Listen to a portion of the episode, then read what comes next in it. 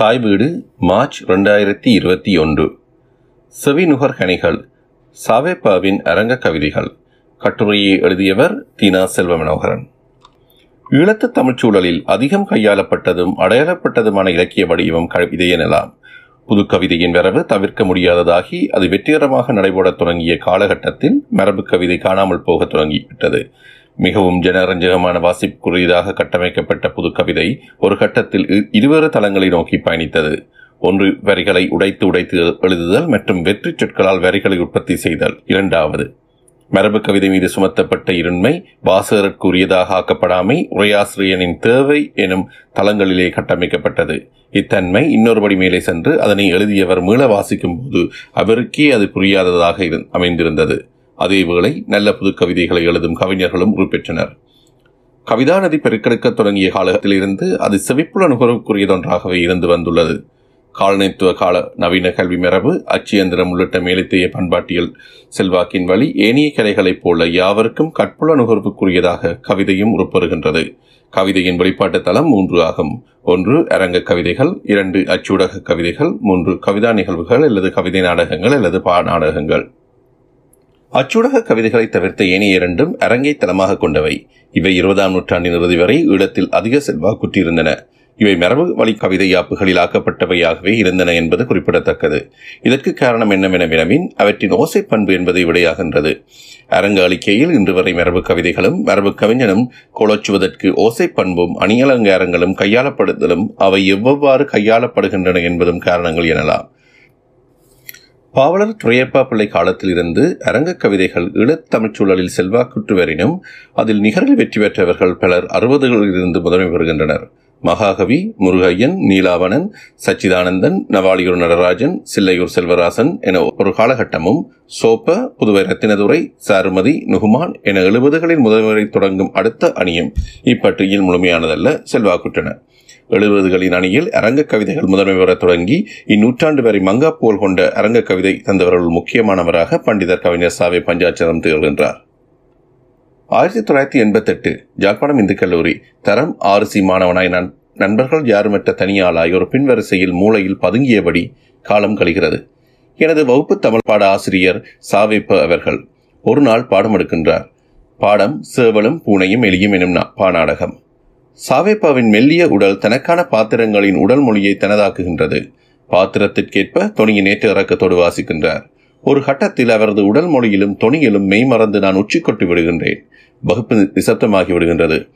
அவரது விழிகள் என்னையே நோக்குகின்றன. சில வினாடிகளின் பின் நீ வாசிப்பாயா?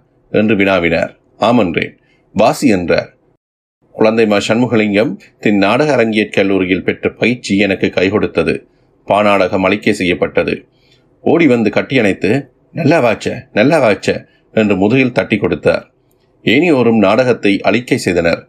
அன்று தொட்டு நான் அவரது கவிதைகளின் அரங்கு அளிக்கைகளின் சுவைஞனாகவும் விருப்பத்துக்குரிய மாணவ மணியாகவும் திகழ்கின்றேன்.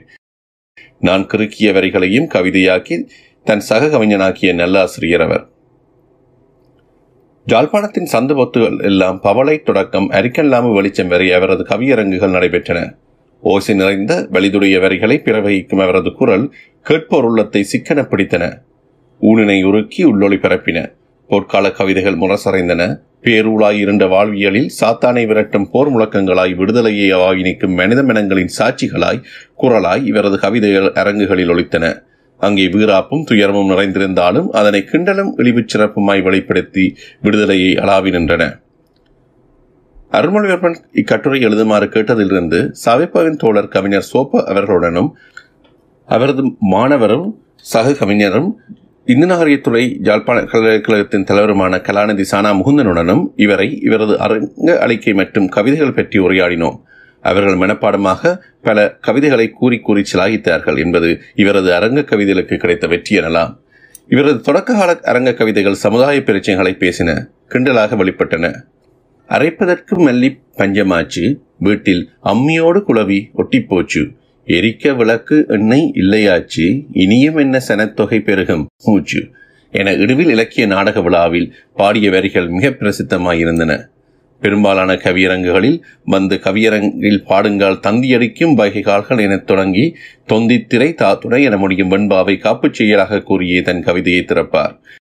தொண்ணூறுகளின் தொடக்கத்தில் நடைபெற்ற கம்பன் விழா கவியரங்கில் பத்து லட்சம் வீடு கட்டும் பிரேமா அட பாவியங்கள் வீடு இடிக்கலாமா? எனும் வரிகள் சபையின் ஏகோபித்த கைத்தட்டுக்களை பெற்றுக்கொண்டன. அதே அதேபோல ஆயிரத்தி தொள்ளாயிரத்தி எண்பத்தி ஆறு கமன் விழாவில் தங்கை கேட்டால் நிலைக்குமா இத்தாலி? அண்ணா தந்துள்ளானாம் பொம்மர்கள் இத்தாலி. தங்க கேட்டால் கசகுகிறாள் கண்ணே இவளோர் சரியான ஜாழ்ப்பாணத்து பெண்ணே என்பதும் அந்தரங்கத்தில் சுற்றுவது மு- பூமி இங்கே அந்தரத்தில் சுற்றுவதோ ஆமி? அந்தரத்து இந்தரத்து அரைநொடிக்குள் கொள்கை பெற்று ஜேஆர் அவர் அருக்குணங்கள் அத்தனைக்கும் தாயார் என்பதும் அக்கால சமூகச் சூழலை எள்ளலோடு உரைத்து பாராட்டு பெற்றன. அதேபோல எண்பத்தி ஏழில் நடைபெற்ற கம்மன் விழாவில் வடமராட்சி ஆபரேஷன் நிறைவு பெற்ற காலத்தில் வடமராட்சி தாலி கொடியை நம்பி அங்கே பொடிமனைக்கே காத்திருந்தால் வம்பி. வடமராட்சி கொடியுமில்லை புஞ்சிபண்டா பொடியுமில்லை நாசம் நங்கி அத்துவத்தை நம்பி போனாய் மோசம் என பாடிய வரிகளும் இந்திய அமைதிப்படை வெளியேறிய பின் கம்பன் விழாவில் தொன்னூற்றி ரெண்டு பாடிய அடிபுலிய என்றான் கேசி பந்து. இந்தோ அடித்திடுவேன் என்று இசைத்தான் சிந்து. ஐயா பந்து காற்றுப்போன பந்து நீரும் அமைதிப்படையும் ஒளித்ததெந்த பொன்னு. என தன் கம்பீர குரலில் மகிழ்வு சிந்த ஒழித்த ஒளியும் வரிகளும் கவிமாந்திய கவிஞர்களுக்கு பெருவிருந்தாய் அமைந்தன. யுத்த காலச் சூழல் அந்த வரிகளை வரி வரிகளாக்கி பட்டை தட்டி அலங்கரித்து தன் குரலில் எள்ளலுடன் அவர் உரைக்கும் பாங்கே தனிதான் அவரது எதுகை மோனையும் சொல்லடக்குகளும் கேட்போருக்கும் வாசிப்போருக்கும் தாமாகவே ஒரு ரிதத்தை தந்து விடுகின்றன. அவை எள்ளலோடு வெளிப்படும் போது கேட்போரின் மனங்களில் இருந்து சிரிப்புகள் வெடிக்கின்றன. துயரால் போரின் சிதைப்பில் வம்பிய மனங்களில் ஆனந்தத்தை ஆறுதலை அவை வெளிக்கொண்டு வருகின்றன. ஸ்ரீமா ஒருமா பிரேமா ஒருமா மாவும் மாவும் அறைபடலாமா? மாவை இறைக்க மா அழலாமா? வாதிடலாமா மோதிடலாமா? உலக்கையில் ஒட்டிய ஒருமா ஸ்ரீமா அச்சு உலக்கையில் ஒட்டிய ஒருமா ஸ்ரீமா? உலக்கையால் உதைபடும் ஒருமா பிரேமா? ஆமா தர்மம் சும்மா விடுமா? எங்களை ஆட்டிய கர்மம் விடுமா? அக்கால அரசியல்வாதிகளை வைத்து கவிதையை அரைத்து விடுகிறார் கவிஞர்.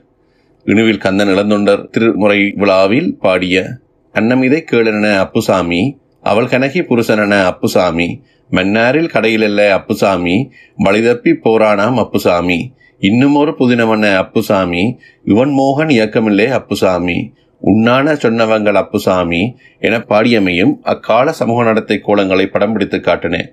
புக்காரா விமானம் சுட்டுவெழுத்தப்பட்ட காலத்தில் இறைவன் கையை நாம் பிடித்தால் சிக்காரா? என்ன செய்யும் எங்களை இனி புக்காரா? என பாடியமை அக்காலத்தில் கேட்போரை புல்லரிக்கச் செய்தது. இவரது அரங்க கவிதைகள் சமூக ஜதார்த்தத்தை பிரதிபலித்தன.